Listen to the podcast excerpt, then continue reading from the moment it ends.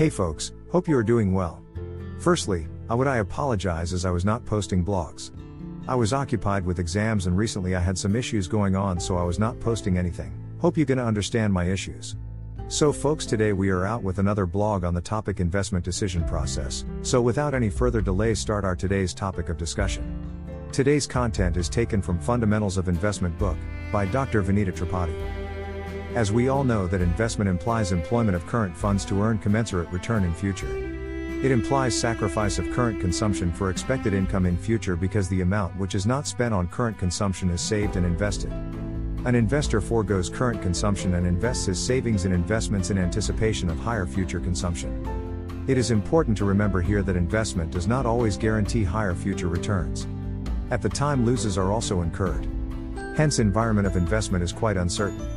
We are in fact facing a VUCA volatile, uncertain, complex, ambiguous environment in context of investments. Individual investors make investment keeping in mind certain objectives. After all, they forego current consumption in order to avail of higher income and hence consumption in future. The ultimate objective of investment is to minimize risk and maximize return. However, due to the fact that risk and return move hand in hand, it is not always possible to get very high return at very low risk. Other objectives which are kept into mind while making investment may be regular income, tax benefits, safety of capital. So it becomes quite important for one to have an investment decision process that is on what basis he will be taking decision. The process of investment broadly comprises of the following steps. 1. Setting up the investment policy. 2. Building up an inventory of securities. 3. Performing security analysis. 4.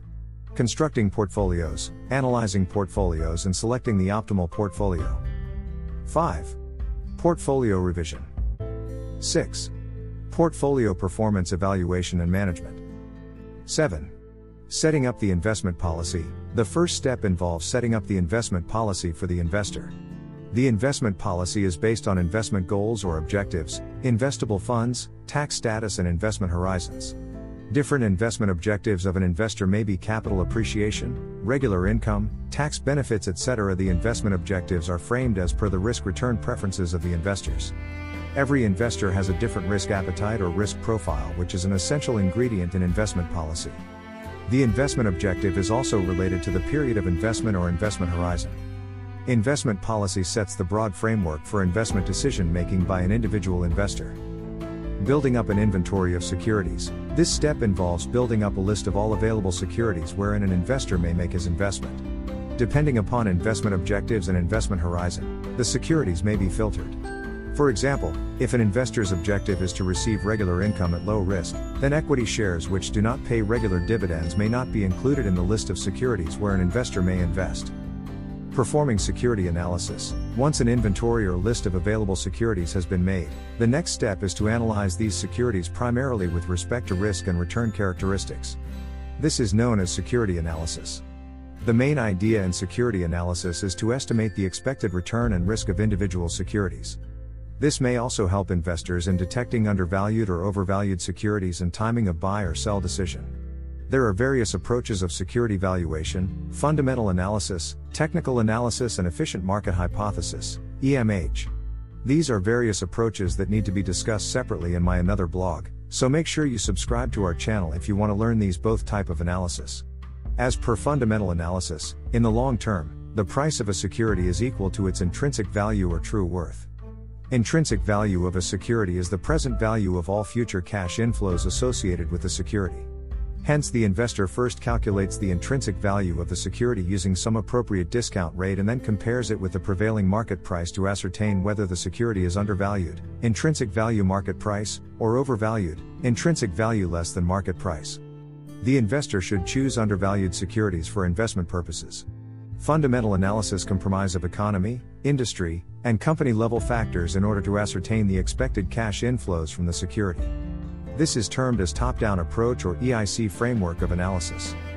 Technical analysis, on the other hand, is based on the premise that history repeats itself and hence future price behavior is predictable on the basis of past prices and volume information. Past trend analysis, chart patterns and a number of technical indicators can be used to predict future prices. On the basis of future prediction of prices, an investor may decide whether it is the right time to buy or sell. Hence, technical analysis helps an investor in market timing. Efficient Market Hypothesis, EMH, assumes that current security prices fully reflect all available information about that security.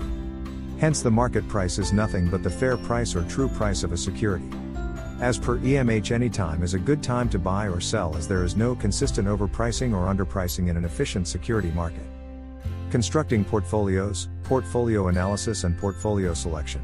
A portfolio is a combination of two or more securities in which an investor may prefer to hold investments rather than in all the securities available for investment. Therefore, after security analysis, the next step is to construct all feasible portfolios or portfolio opportunity set and selecting optimal portfolio for the concerned investor. Portfolio opportunity set is also termed as investment opportunity set. It must be noted that there may be many feasible portfolios by combining various securities in different proportions, but all of them may not be efficient. An efficient portfolio is one which provides maximum return for a given level of risk or which has minimum risk for a given level of return. Such efficient portfolios may also be large in numbers.